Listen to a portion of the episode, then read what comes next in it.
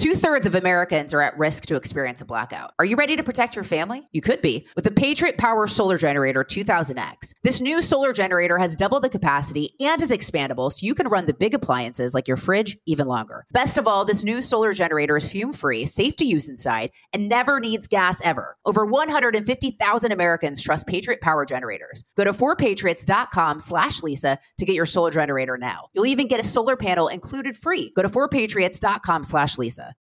Hey, Sarah, I love that spring break vlog you posted on Zigazoo. OMG, you watched it? Yeah, it was so cool. I think you're so talented. Social media is only positive with Zigazoo, the world's largest and safest social media network for kids. In Zigazoo, all community members are verified kids just like yours, and all content is fully human moderated. Try out Zigazoo this spring break. Download the Zigazoo app today. Are you ready to move your career forward? Make your comeback with Purdue Global and get college credit for your work, school, life, or military experiences. With these credits, you may have already completed up to 75% of your undergraduate degree. You've worked hard to get where you are. It's time to get the recognition you deserve and earn a degree you'll be proud of, one that employers will trust and respect. When you take the next step in your life and career, make it count with Purdue Global, Purdue's online university for working adults. Start your comeback at purdueglobal.edu. Martha Stewart, the original influencer. When I think about anything, I think about the way that she did it first. The media mogul. 5 to 6 years ahead, she saw what was coming. The prisoner. The rise, the fall, and the reinvention of an American icon. Once Martha paved the road, everybody else pretty much copied her. A CNN original series, The Many Lives of Martha Stewart, now streaming on Max. Up next, The Truth with Lisa Booth, part of the Gingrich 360 Network. Government lockdowns decimated small businesses during the pandemic, destroying the livelihoods of millions of Americans. Many of these hardworking men and women still have not recovered, and none of them are at fault. The blame lies with politicians and their bureaucratic goons who arbitrarily deemed some workers essential and others expendable. Today, I exposed the government's war on the backbone of America, and how COVID escalated a problem that's been ongoing for years. This is The Truth with Lisa Booth.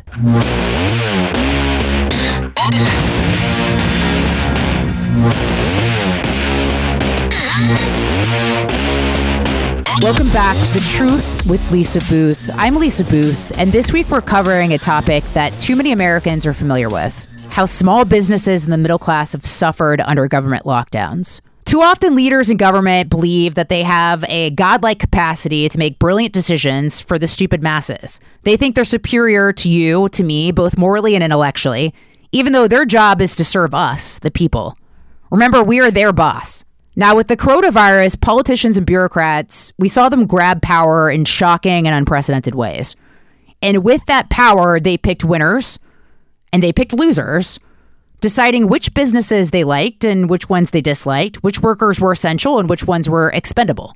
And what came next was devastation. The government imposed lockdowns across the country in the name of fighting the pandemic. Small businesses struggled to survive, and tragically, many of those didn't.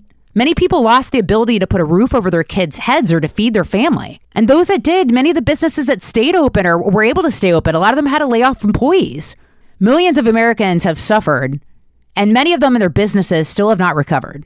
To really understand what happened and where we should go from here, I want to bring on Carol Roth to the show to discuss this assault on small businesses and the middle class. She's an entrepreneur, an investor, a best-selling author, and a TV personality.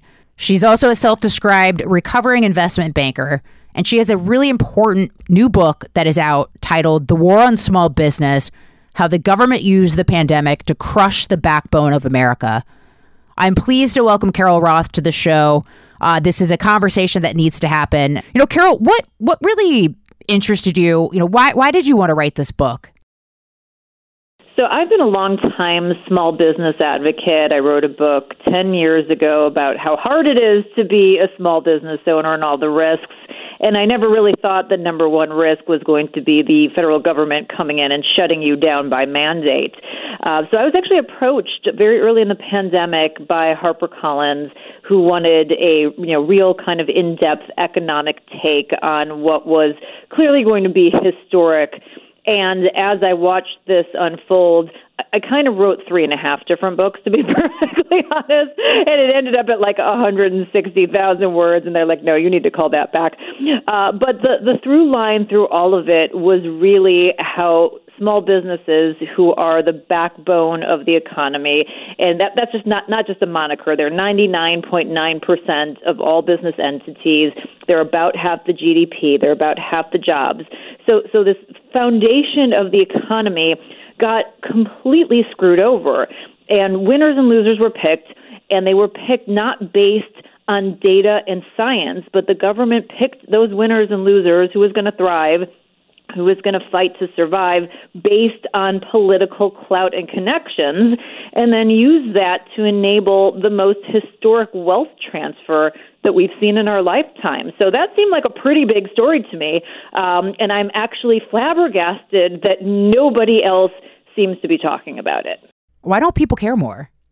I think that people look at the macro headlines, and it looks like the economy is recovering. It looks like things are doing great, but they don't realize, if you kind of peel back the onion, what that looks like. They don't realize that 400,000 small businesses had closed permanently by June of last year. We don't even have a good updated number. We know that millions more are struggling to survive. They don't realize that the people who used to patronize those businesses transferred those dollars to big companies like Amazon, like Walmart, like Target. They had record revenue.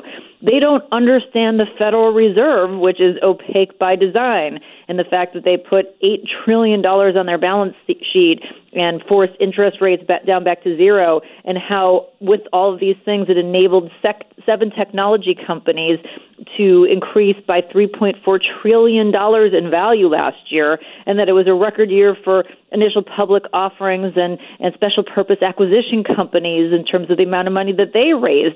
So I think that because the financial aspect of it is so opaque, and you have so many media cheerleaders who are running interference for politicians, and you look at the headlines, and it's easy to say, it sounds like things are getting back in order, and they don't realize that this huge transfer of wealth from Main Street to Wall Street's happened, and really this clamping down on economic freedom and wealth creation opportunities.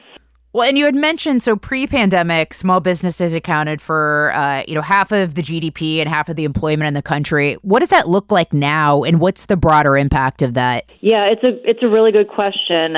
We know on the employment front that one of the things that happened in terms of the design of how the government was going to quote unquote care for you from the mandates that they created, is that they did a lot of things that made it very difficult for people to want to go back into the workforce. One of the things is this enhanced unemployment benefit. So not the money that your employer, or in some states you, pay in out of each check for unemployment, but on top of that, they gave you a bonus for being unemployed, obviously decreasing the incentives to want to go back to work. They sent out stimulus checks, not necessarily based on your current need, but based on some arbitrary number from a previous year.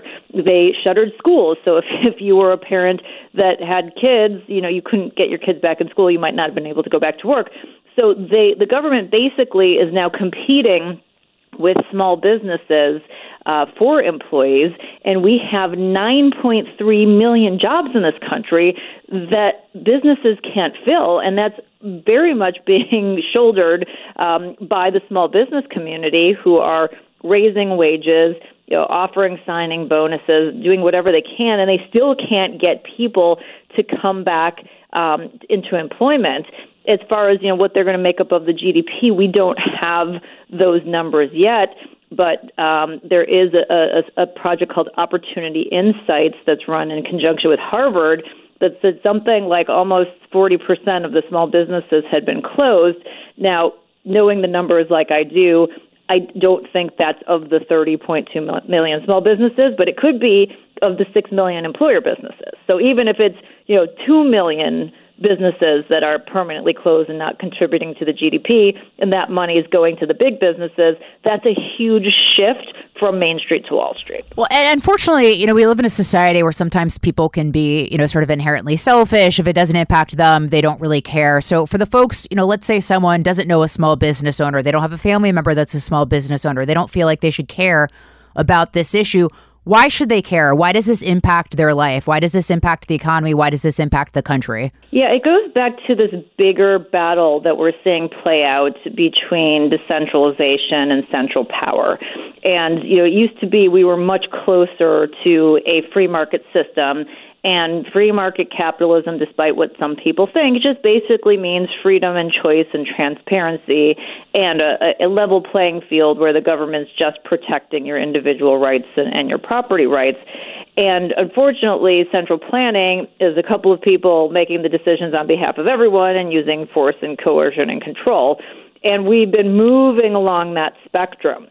If you think about the economy and those two halves, you have half the economy that is the small businesses, as I said, pre-COVID, 30.2 million.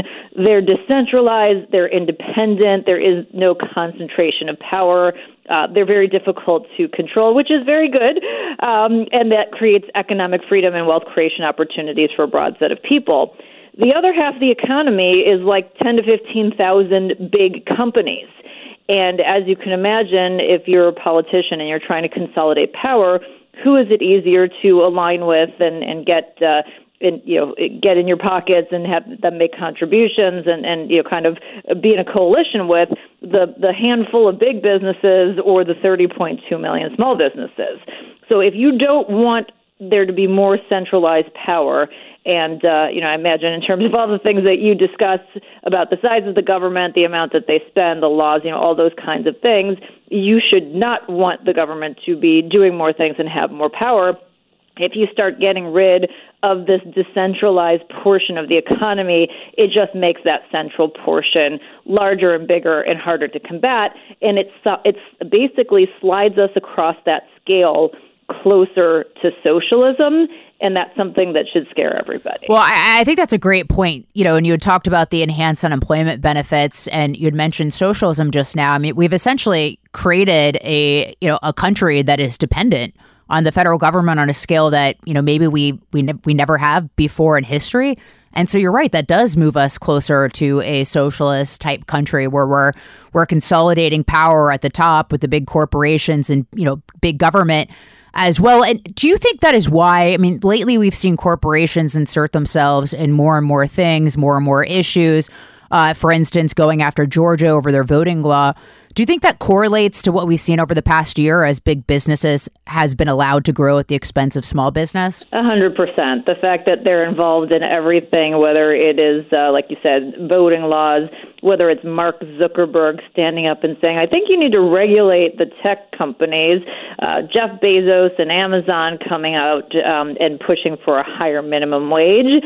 They're doing all of these things because they know that it helps with that consolidation of power, and in some cases it's anti-competitive to small business, because we all think reining in the big guys is going to be a good thing and it's going to help the little guys. That's the excuse they use every single time, and it's just not true. If we go back to the Great Recession financial crisis, the banks did some things that were very, very risky. They didn't work out. It ended up taking down the entire economy and affecting all of our lives. And they were told they were too big to fail. They got taxpayer money. But, we're going to slap them on the wrist and we're going to regulate them, and that's going to rein them in. And so we came up with this onerous set of laws called Dodd-Frank. Well, what was the outcome of Dodd-Frank? As I lay out in the book, it ended up being so expensive and so difficult to comply with that it decreased the number of starts of small community banks from like 100 a year to 3. It put a bunch of small business banks out of business. And as you can imagine, the smaller banks that have less assets under management are the ones who are lending to small businesses. So small business lending fell off a cliff. At the same time, because there was less competition from small companies, you had these big banks that grew even more, and they increased the lending to big companies. So we have this legislation that was supposed to rein in these big banks that did bad things, and all it did was give them free rein and end up hurting small business more. And so, you know, it's very tempting to say, oh, well, we're gonna use the government to go after these big guys. They're all in it together. They're all on the same side. So how do we rein them in? Yeah, I mean, this is the, like, multi-trillion-dollar question. I mean, we need to move back along the spectrum, you know, closer to a free market, and we need to, you know, tear down the purview of the government, which is obviously not an easy thing to do.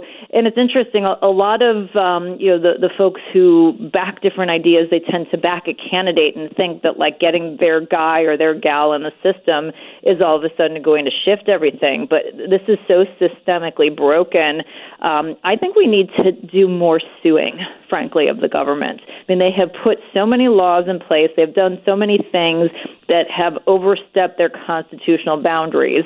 And think about, you know, what happened with COVID. You subjugated property rights of small business owners for the good of society, and you didn't give them appropriate compensation. Eminent domain says if you're going to take their property, you owe them the due compensation.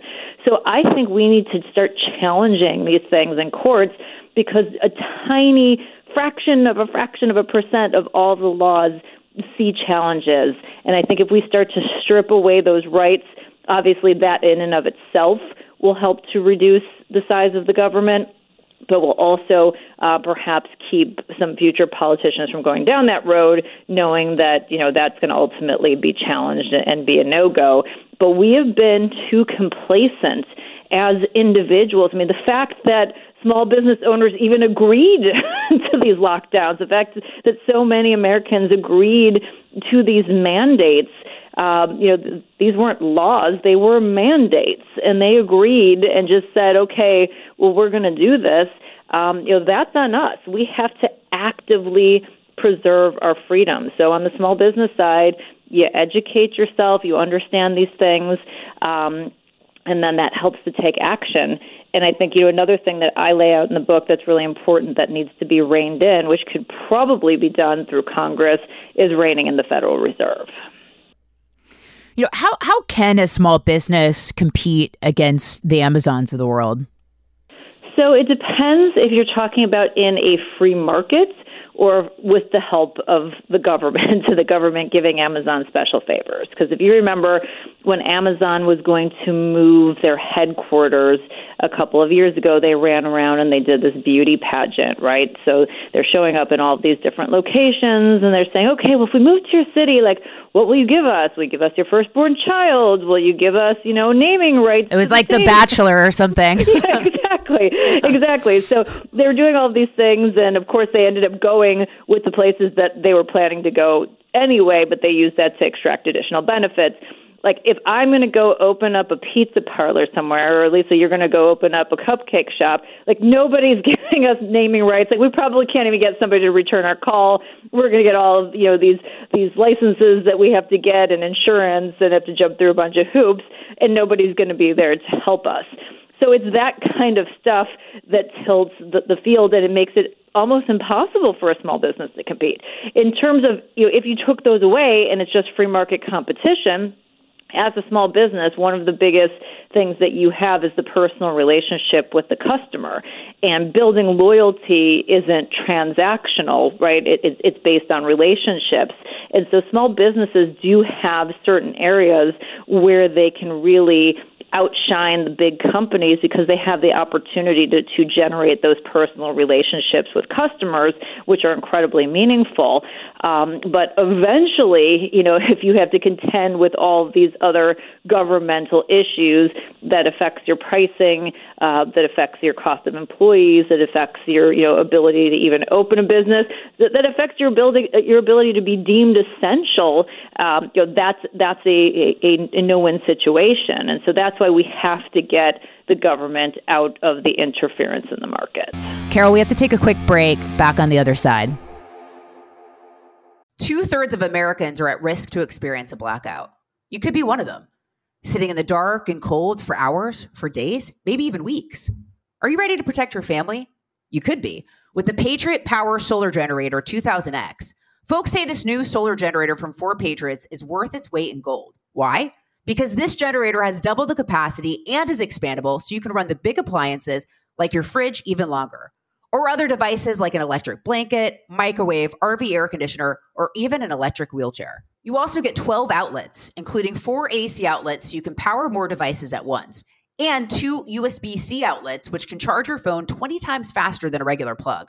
Best of all, this new solar generator is fume-free, safe to use inside, and never needs gas ever. Over 150,000 Americans trust Patriot Power Generators. Go to 4patriots.com/Lisa to get your solar generator now. You'll even get a solar panel included free. Go to 4patriots.com/Lisa.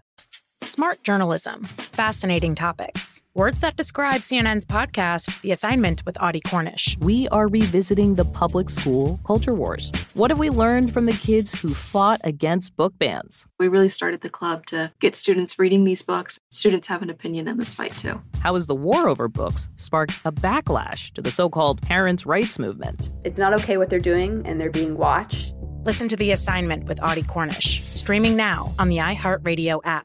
Hey, this is John Ridley. And this is Matt Carey, documentary editor at Deadline. And welcome to DocTalk. John, we've got a hard-hitting episode today. A lot of controversy. Well, maybe we should put the word controversy in quotes in the documentary field about the nominees for Best Documentary Feature. We're going to get into that with some amazing panelists. You get a shot, but the individuals behind every one of those images, they're complicated and they are human. This has been Doc Talk. Thank you. Great conversation. Thank you.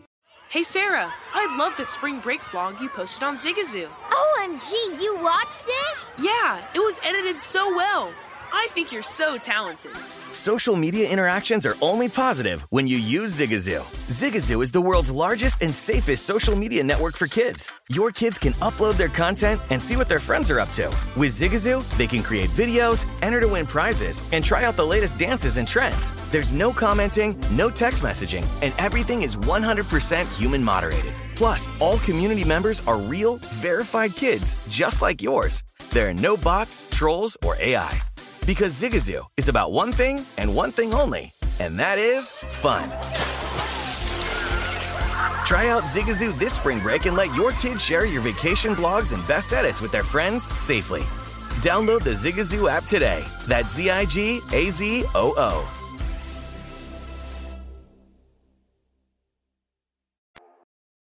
One thing a lot of conservatives are sort of grappling with right now is, you know, you look at Google, you look at Amazon, you look at big tech. I mean, they're just so big. They have grown in size and scope. They have grown over the past year, as we're discussing right now, at the expense of small business. So, I mean, it's almost, you know, the question is really, are they too big for the free market to, you know, work itself out? Like, have they just gotten too big for that? You know, so if you go back in history and you look at any point in time, there was always some companies that were deemed too big, and most of them have gone out of business or been replaced. If you look at the Dow Jones companies, I think there's just a handful, maybe like 3 of them that were there, you know, 50-plus years ago. So, you know, there is this natural changeover in business that's allowed to happen. But since we've had so much enhanced interference in the stock market, and we've had so much enhanced interference in capitalism from the government, there really has been these extra advantages that give them this unique scale that we haven't seen before. So I do feel like if we, you know, got out of the way, that would help to shrink their footprint. So that's one thing to contend with. I think the other thing from an antitrust standpoint, just because there's so much money going around, is that if you think that normally when they look at antitrust and they say, okay, well, you can't buy up businesses, you know, in the same industry, or you can't buy up, you know, a supply chain so that there's no other competition. I do think we're at the point where it's at least worth discussing if you're dominating in, you know, like every single industry, you know, is that something that where there's a concern as well? but I also am blatantly untrustful, I guess, of that scenario, because we know the people who are going to write that legislation aren't doing it because they're worried about the big business and they care about, you know, us as individuals or small businesses. So the question is, what things are they doing in that legislation that have the unintended consequences? And so that's where I become very concerned is, you know, if they're going to, quote unquote, break them up or not allow, you know, certain mergers or not allow them into certain business lines, you know, what does that mean for everybody else? And I think that's a question that we always need to be asking. Well, and not to be hyperbolic, but I mean, it seems like we're heading into a scenario where Jeff Bezos has more power than Joe Biden might even. I would imagine that... And I hate them both, so I'd rather them not, neither of them have power. Yeah, wealthy individuals definitely, I think, are working in connection with the governmental officials. I think that the concern from that sort of power dynamic is that the business folks are probably a lot smarter than the folks that are in Congress. So they're well, I think anyone is. It's not really a stretch, right? So I feel exactly. Yeah, so I feel like that they're probably driving the agendas to a large part behind the scenes, but we do need to be careful about this. And again, this goes to like strategic thinking and unintended consequences. The country that printed the most billionaires over the last year was not the United States. It was China. And so you have to remember, you know, when you get concerned, oh, should we be, you know, concerned about the wealth of, you know, Jeff Bezos or about Bill Gates or Warren Buffett, that this isn't just a national issue. And if we start to meddle in that, then you have the Chinese people who have all the power. And again, I mean this in terms of communist Chinese people, not Americans who are of Chinese origin or whatnot, but, you know, the actual Communist Party members who have all of the capital and then can come in and buy up America and be sort of, you know, kind of Trojan horse their way through, you know, the power structure here. So, you know, we have to remember, like, I know as Americans sometimes we think we're like the only game in town, that we're the entire world, but we're not. And so things that, you know, affect us right now that we're looking at, don't forget about, you know, all of these other powers out there that have gotten really wealthy, by the way, since we exported capitalism to them. So thank the United States for basically making sure that the Chinese people benefited to your detriment. You know, we have to be really careful about that, because, you know, you can thumb your nose at U.S. company doing XYZ. It's doubly worse if communist company XYZ comes here to do that. That's a good point, and something to think about. You know, I think one thing that really frustrates me in the conversation surrounding small businesses and COVID over the past year, and I'm sure you feel the same, is that this conversation of, oh, it was COVID that shut down these businesses. It was COVID that shut down, you know, our economy. No, it was the government. It was government officials making poor decisions, largely based off of bad data. And then when they got better data, they didn't change their policy. They didn't change their strategy. So it was the government that screwed over small businesses, not COVID. Ding, ding, ding, ding, ding. We have a winner. What did she win today? Yes, that's exactly it. And I've been trying to use very specific language that it was the government's reaction to the pandemic that was the problem. That was what the Black Swan was. They had run in 2019 a series of test runs, something called an exercise called Crimson Contagion, that was run at the federal level in conjunction with like 14 states. And they had a scenario that they mocked up, which, by the way, was strangely close to what happened, that, you know, something escaped from China and it was a bad virus and it came to the U.S. and there was a pandemic. Scary parallels there. And so they ran a series of drills. Yeah, it's called Crimson Contagion. You can go look it up. And so they knew what those issues were, where the potential bottlenecks were. So they should have been very prepared for this situation, because they had run through it like literally months before. And then, you know, when it came time, And by the way, you know, COVID was here for months before they freaked out. I had COVID in February of 2020. Didn't know it at the time because there was no testing, of course, because of the government and their rules and regulations around that. But, you know, I found out afterwards because I had my antibodies tested, and it was like, oh, yeah, that actually was COVID. So, you know, people had it. It was around, but it was the specific set of decisions. It was those picking of winners and losers, and, you know, making the economic decisions that we're not going to compensate the people, you know, who we're deeming non-essential and asking them to subjugate their rights. And none of that was based on any data or science. I mean, we knew in the beginning of March that the most vulnerable group was the elderly and some groups with comorbidities. So there could have been a focus around what do we do to support the specific group. They could have, you know, out of the CARES package, given all small businesses that were affected, $1 trillion to $1.5 trillion, bought themselves 2 to 3 months to figure out a mitigation strategy. They didn't do that either. They spent trillions of dollars on their cronies and the Kennedy Center for Deep Cleaning and all kinds of insanity. You know, Harvard, who was shamed by the people of Twitter into giving the money back. But, you know, those were the kinds of decisions that were made both at the state and the federal level that was specifically was their reaction. And even later in the year, I mean, one of the craziest stories is out of New York, surprise, surprise, when they decided, Cuomo decided that he was going to shut down restaurants again. And when he looked at the contact tracing data that they had done, it was their own data, only 1.4% of the cases were traced back to restaurants.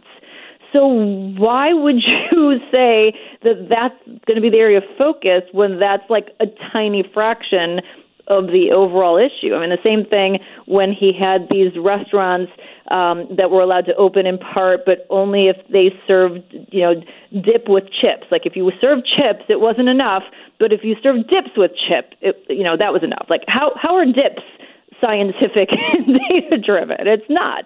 And that's the part that everybody should be so frustrated about.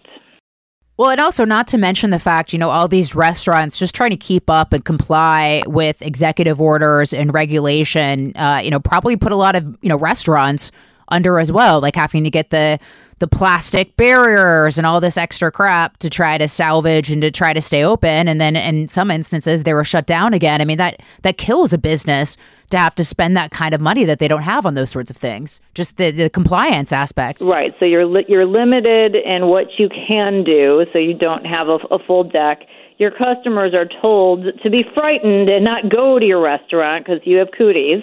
And then if you want to comply, you have to put out all of this extra money, which you're not getting reimbursed for, and you're a small business, so you don't have that same access to capital that the big companies are basically getting for free based on what the Fed is doing in the stock market.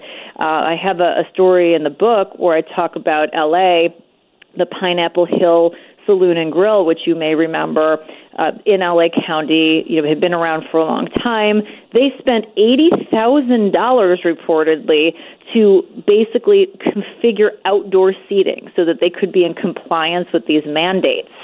And then Eric Garcetti says, sorry, you know, we're gonna just shut that down. You're not going to be able to do outdoor seating. But a movie company was able to get a permit to shoot a movie and open up a catering tent to feed the cast and the crew of the movie, literally hundreds of feet away in the same parking lot from this restaurant that spent all this money that wasn't allowed to operate. Oh, and by the way, I know you'll find this shocking, the movie industry lobbyists who apparently work with this production company, I believe, had dinner with Gavin Newsom at the French Laundry a short time prior to that happening. So you tell me that this isn't based on politics and it was based on data and science. Well, that's like, I like this line that you wrote, if Amazon's warehouse, every Walmart and big box liquor stores had been forced to close, just like small businesses, that, you know, if these powerful, I'm skipping a little bit, but if these powerful connected entities would have created such a stink that the lockdowns would have been lifted in 2 to 3 weeks. So essentially, if Amazon and Walmart had to face the same consequences that small businesses had, the lockdowns would have been lifted in 2 to 3 weeks. Do you think, is that why big businesses were allowed to stay open? Yeah, I mean, I think this goes back to the picking of winners and losers. You know, there's this narrative, we're all in this together, and we completely were not all in this together. Anyway, as you said, Amazon... I hated that line. That drove me nuts. Exactly. We weren't all in this together, but sorry, it drove me nuts. Well, yeah, no, and I'm glad that it did. It should irritate and make everybody furious. Amazon's warehouse was able to stay open. Walmart could stay open. By the way, in some places, some states, weed dispensaries that weren't even legal a few years prior were now essential and able to stay open, but your small business wasn't. And the money that went to prop up the stock market after that cratered, created this like incredible growth in the stock market. The stock market had been truly cratering. We didn't have that support. If Amazon was shut down and you couldn't order things, if your grocery store was shut down, you couldn't go there, everyone would have said, wait a second, this isn't okay. The government can't do this. So they knew, you keep the big guys open. The big guys are happy. They're the ones that make the contributions. We'll pretend like we're doing something. The small businesses will be cannon fodder. And you can decide, like, either they were too small to matter or they're too hard to control. The intentions don't matter. The outcomes do. But, those were the ones who got hurt. And so you had completely different experiences and everybody running around telling how we were all in this together and we all had this horrendous experience when it's like a tale of two cities. Well, I think it also showed how dumb some of our government officials are, whether mayors or governors who have never had to run anything. They've never actually had to be, they're not really executives. They're not, you look at de Blasio has basically run New York City into the ground. But it was such a misunderstanding of how businesses operate. Just this idea that they just can close, they can reopen, they can close, they can reopen. It's just such a misunderstanding of how businesses, need or operate and what they need to function. Yeah, I mean, and we're really paying the price for that now. So if you've managed to survive as a business to this point, which many, as we know, have not, by taking a large swath of the economy, turning it off, and then trying to turn it back on again like you're power cycling a computer, you've disrupted all kinds of things. I mean, we talked about the unemployment benefit issue and how that's affecting getting laborers back into the workforce, but that's also then disrupted the supply chain. So businesses can't get everything from raw materials to manufacturing access to, in some cases, shipping, containers, or transportation. And then for the products that you are getting, we're seeing massive inflation, both based on supply chain interruption as well as all of the money that has been pumped into the economy. So now if you're a small business, you're open maybe, but you don't have any employees and everything costs you more and you can't get some of the things that you need to run your business. And we don't know how long those long tail effects are going to happen. And again, if you're a bigger company, you're going to have the access to capital and the scale to be able to weather that. But if you're a smaller company, you're not. I mean, there was an article on Seeking Alpha, which is a financial kind of chat board, if you will, for people who are really interested in stocks. And somebody put up this article how the chain restaurants are just crushing independent restaurants because of all of these issues that we're talking about. And yeah, I mean, they have the capital, so of course they're going to be the ones that survive. And they're going to face less competition, so they're probably not crying about that. And what's the broader impact on the economy, looking ahead? We've talked about sort of the market manipulation, the, just printing money, throwing money at the problem, just, just all this government interference. I mean, what's the long-term impact of sort of the economy and the economic repercussions we're going to face as a result of the past year? Yeah, so it's the past year, but it's also ongoing policies and some of the ones that are being proposed. There are a whole slew of things. And by the way, this is a super optimistic conversation, so really apologize for being the bearer of bad news. One thing that potentially is that people should keep an eye on that they're probably not as concerned about. They may know about the overall debt that we have as a nation, and obviously that's of concern to many people. But the servicing of the interest on that debt is a big issue. I contend that part of the reason why the Federal Reserve is pushing these interest rates down as low as they are is so that it keeps down the interest payments on the debt. When that starts to rise, and they're going to have to do that as inflation continues to rise based on all of the money that they've printed and all the intervention they've had in the market, that's going to mean that we're spending more money as a country servicing the interest on that debt, which means paying for things that we've already bought, not new things, not new investments, but stuff that's already been spent. We're going to have a larger part of our tax revenue going there, which is going to crowd out other spending. And I'm sure you've seen this movie before. If we're spending more on interest, it's not like the government's going to be like, well, we need to cut back on these other places. So that means more of a tax burden on us as Americans. From a short-term standpoint, inflation, obviously everybody's feeling that right now. How long that lasts and at what levels really depend on some of the policies coming down the road.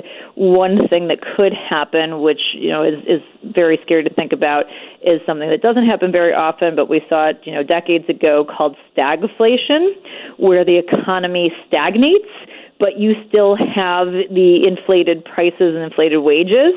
And so that's sort of an outcome that could happen because of this kind of historic experiment that we're in financially. And I think the biggest concern for people is just this attack on economic freedom and wealth creation, that there are going to be fewer ways for people to create wealth and have that economic freedom as Americans, through your homes, through the stock market, through building a business. They're trying to make that more difficult for you.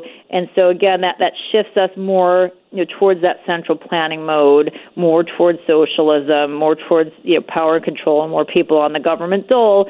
And it just kills this unique example of economic prosperity that America has always been in the world, and the potential civil unrest that could follow that, and you can look throughout history when you see things like that happening, and people don't have those same wealth creation opportunities, is really staggering. I mean, you can look at countries like Venezuela.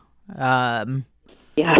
But, so we look at states. So I'm in Florida right now. I live in Miami at the moment. Governor DeSantis kept Florida open for, the better part of the year, opened the economy much earlier than states like New York or California.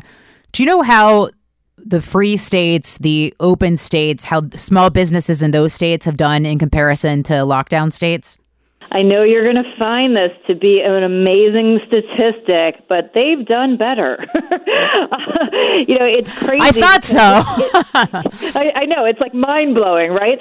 So if you look at the deaths per million, obviously there are a number of factors that go in. Part of that's population density. Part of that's, how much of an elderly population. But really across the board, you can see that those who had a heavy-handed lockdown scenario didn't fare any better, and in a lot of cases fared worse than those who had a lighter touch approach. And again, there's different reasons geographically, but we know that opening up the economy didn't create these massive amounts of deaths. So that wasn't a big impact. But what we can see is from an economic standpoint, the places that took the lighter touch approach had a much better economic scenario, had a much faster recovery, had a better scenario in terms of small businesses versus, a state like New York, where, the percentage of small businesses that are closed permanently versus, what were open in January 2020, are just, completely staggering. And the likelihood that you're going to see this rebirth, in those areas, it's probably not going to come back particularly quickly either. So, it didn't have a health shift. but it certainly had an economic shift. Well, and what's interesting, you know, for me, from a political lens, it really crystallizes what the two parties stand for. I mean, you look at the left, you look at these leftist states, big government, centralized power, power at the top, and then you look at the Republican states like Florida and just getting the government out of the way and allowing businesses to do their work and people to act like adults and make their own decisions for them. But, you know, that's sort of, you know, here nor there. Well, let me just add to that, you know, because we were talking about the extended unemployment benefits, you know, the first states, obviously, to opt out of that tended to be red states who said, yeah, this doesn't seem like a good idea. This is keeping people out of the workforce, so we're going to opt out of that program. And now you're seeing some blue states jumping in and going, yeah, you're probably right, too.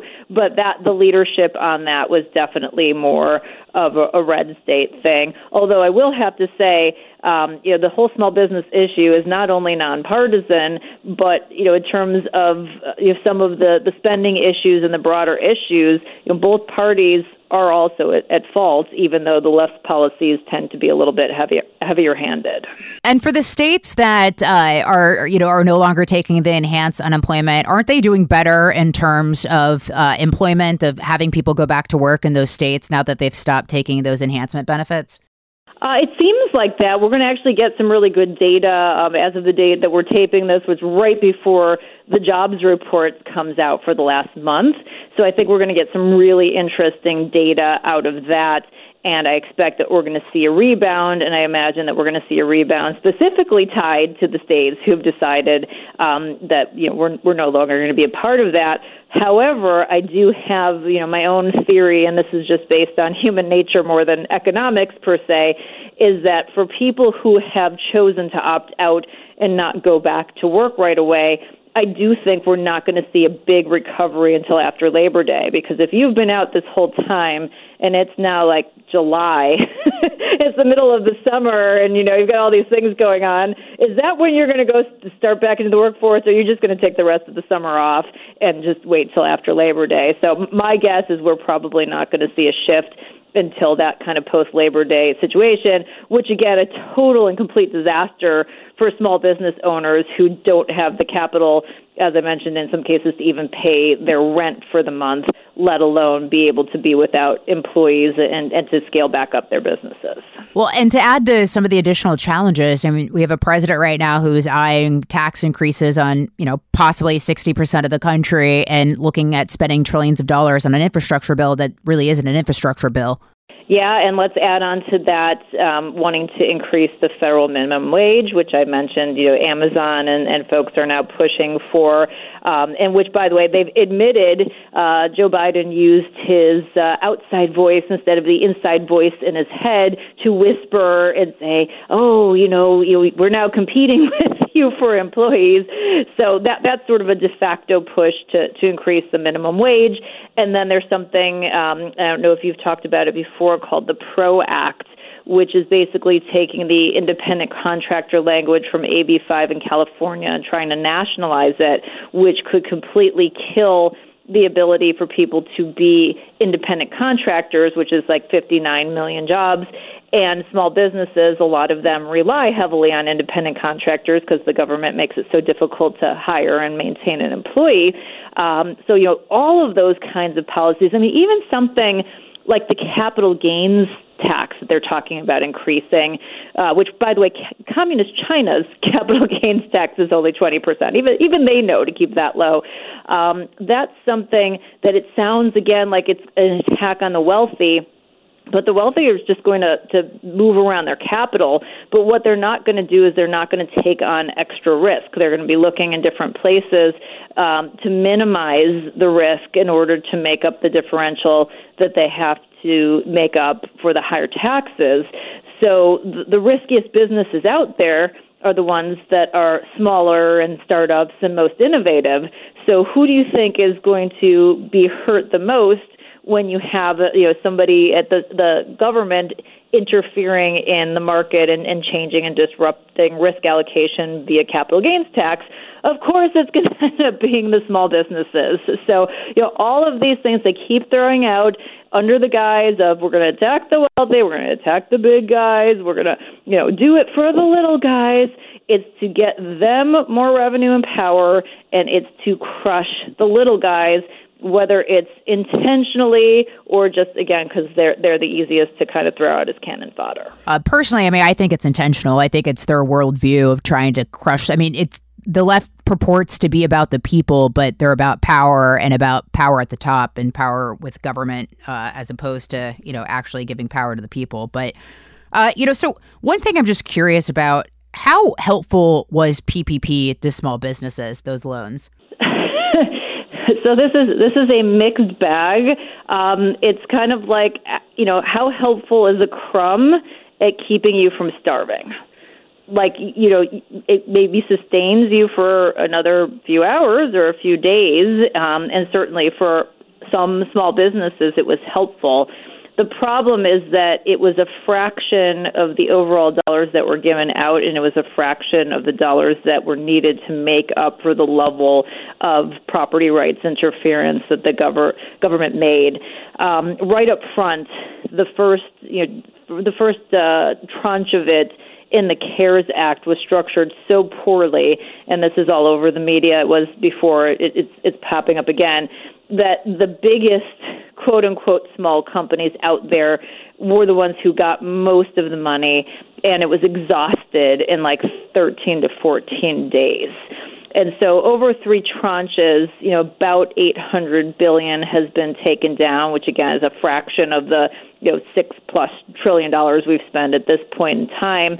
But for the length of time that they've had these small business owners on the ropes, like that's just, you know, it's not enough for half of the economy. And even if a third of that half is what was affected, it's still not enough to make up for that. Plus, you know, you had to jump through all of these hoops. A lot of people didn't qualify because they had contractors in their business or because of their own debt backgrounds.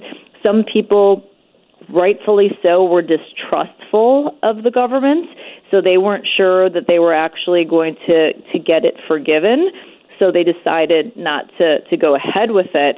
So, like, at every turn, you know, it was pretty clear that program was not the savior that they touted to be.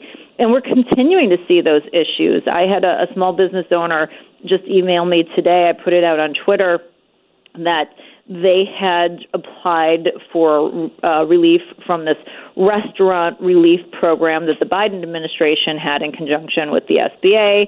Again, picking winners and losers. If you were a restaurant, we're going to give you relief. You know, if you're a dry cleaner or something else, like too bad for you, you can't apply.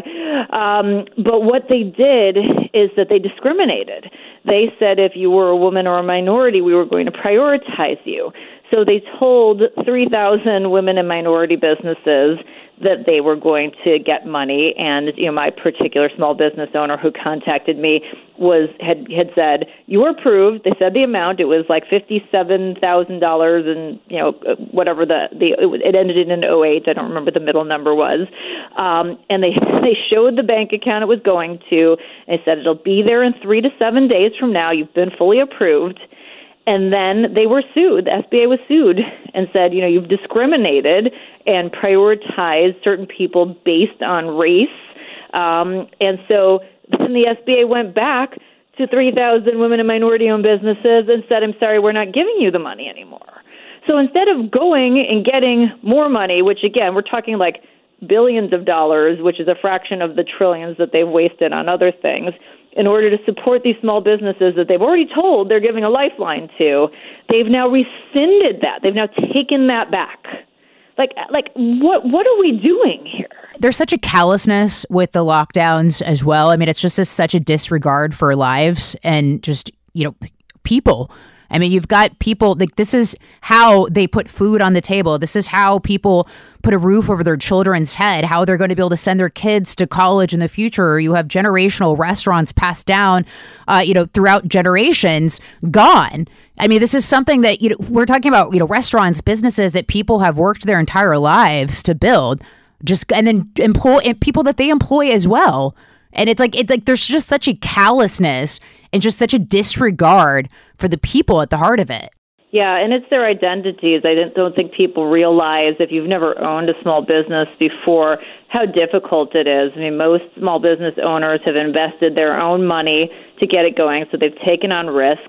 They've worked definitely more than 40 hours a week. You know, it's blood, sweat, and tears. They've probably had more aggravation than they would if they had just had a regular job. And it becomes like their child and their identity, and they're really wrapped up in that business as a part of them.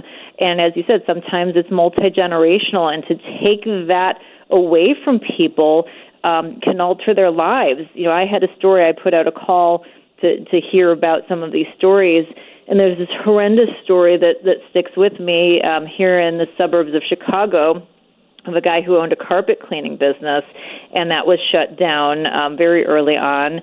He could not qualify for PPP because he had some past bad debt, so they disqualified him.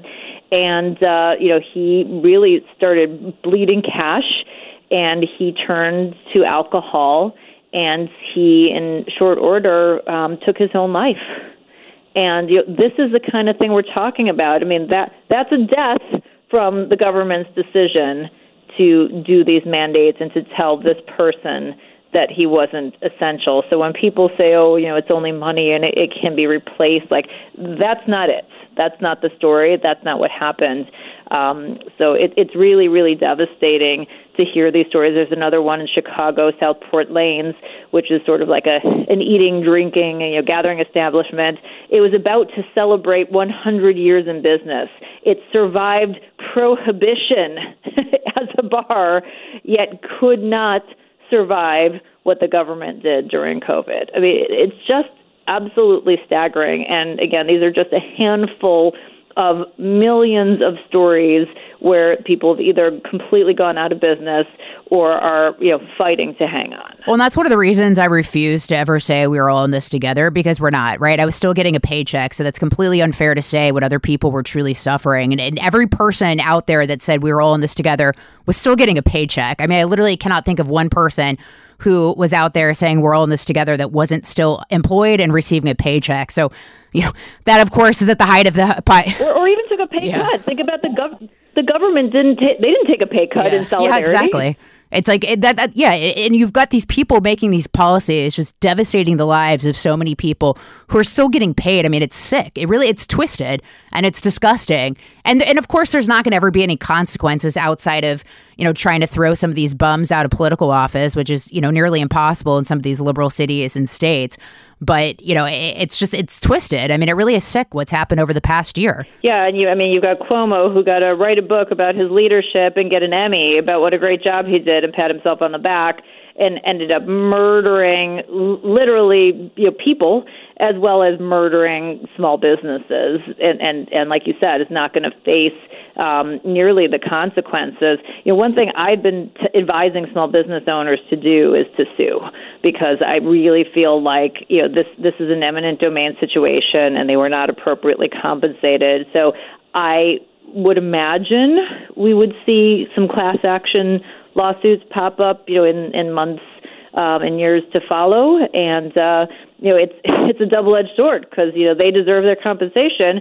But at the end of the day, who's paying for that? It's me and you, because it's not these government officials who have absolutely no risk for these ridiculous actions that they continue to take. And that's a darn shame. Quick commercial break. Stay with us. 2/3 of Americans are at risk to experience a blackout.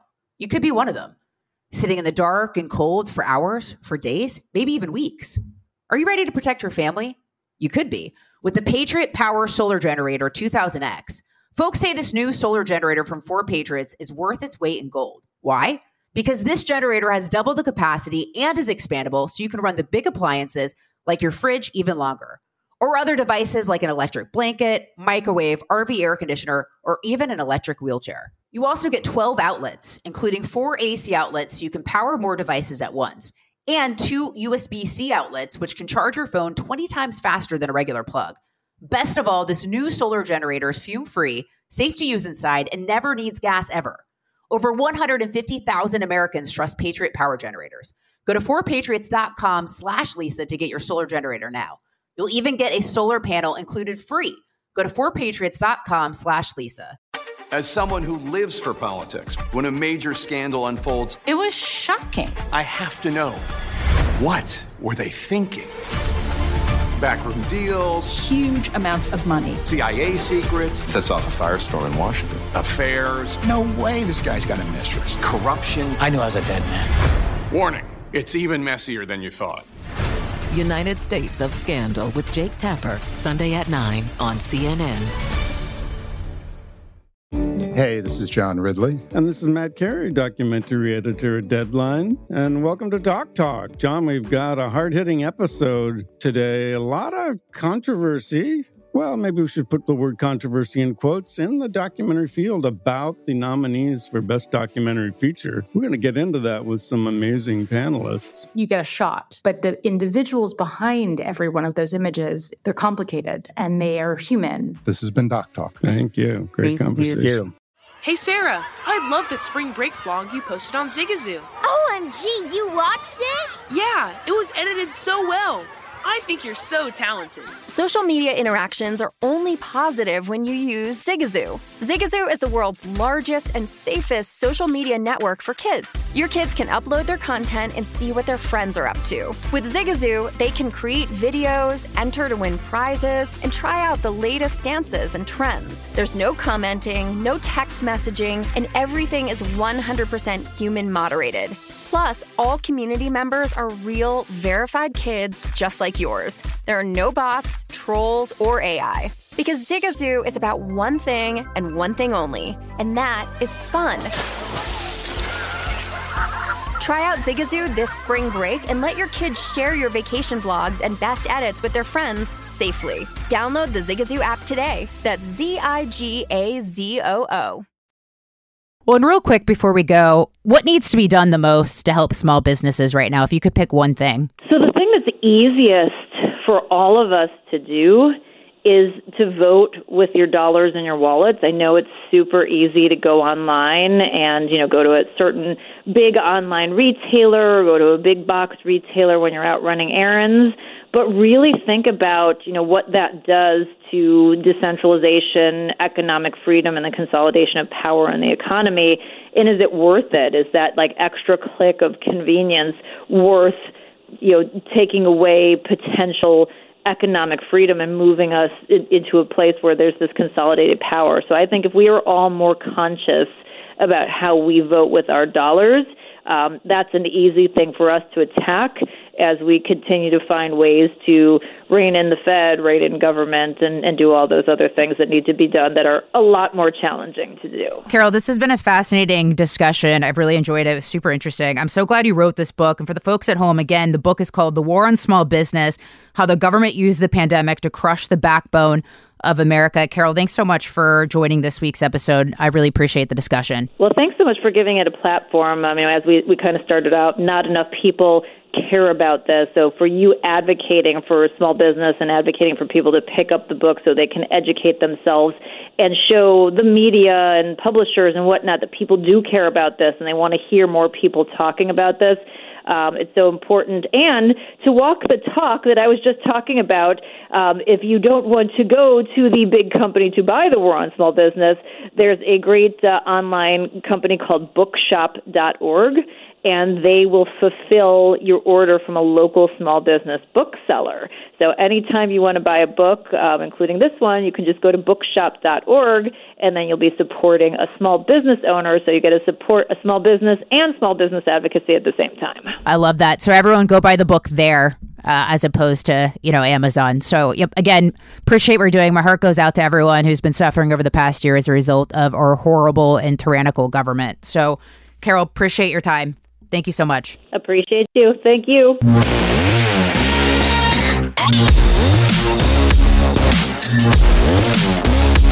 want to thank Carol Roth again for a really important interview and writing a book that everyone needs to read. And I want to thank you guys at home for listening. If you enjoyed today's show, please leave us a review and rate us 5 stars on the Apple Podcast. I love hearing your feedback. Please leave a review. Please leave a rating, but only if it's 5 stars. Just kidding. You can also find me on Twitter and Instagram at Lisa Marie Booth. And I want to thank our team who makes this podcast possible. Producer John Cassio, writer Aaron Kliegman, researcher Isabella McMahon, who's new and who's doing a great job, and executive producers Debbie Myers and speaker Newt Gingrich, all part of the Gingrich 360 Network. 2/3 of Americans are at risk to experience a blackout. Are you ready to protect your family? You could be with the Patriot Power Solar Generator 2000X. This new solar generator has double the capacity and is expandable, so you can run the big appliances like your fridge even longer. Best of all, this new solar generator is fume-free, safe to use inside, and never needs gas ever. Over 150,000 Americans trust Patriot Power Generators. Go to 4Patriots.com/Lisa to get your solar generator now. You'll even get a solar panel included free. Go to 4Patriots.com/Lisa. Zigazoo has made me zigzag. What I mean by that is I swore I would never let my kids on social media, but now I'm setting them loose on Zigazoo. Zigazoo is a space for kids to post videos they've created and to share them with other kids just like them. Videos that are moderated by actual people. And since there are no comments or messaging, you don't have to worry about social trolling. Zigazoo, the world's largest social network for kids. Download the Zigazoo app today. Does money stress you out? Let Facet flip your financial chaos into clarity. Finding Facet immediately put us at ease. Facet's innovative approach to financial planning ensures your money works as hard as you do, enabling members to experience the joys of having your finances in order. That makes us Facet for life now, I guess. Visit Facet.com, F-A-C-E-T.com to learn more. This ad is sponsored by Facet. Facet Wealth is an SEC-registered investment advisor. This is not an offer to buy or sell securities, nor is it investment, legal, or tax advice. These testimonials are from current Facet members who are not compensated. All opinions are their own and not a guarantee of a similar outcome. Martha Stewart, the original influencer. When I think about anything, I think about the way that she did it first. The media mogul. 5 to 6 years ahead, she saw what was coming. The prisoner, the rise, the fall, and the reinvention of an American icon. Once Martha paved the road, everybody else pretty much copied her. A CNN original series, The Many Lives of Martha Stewart, now streaming on Max.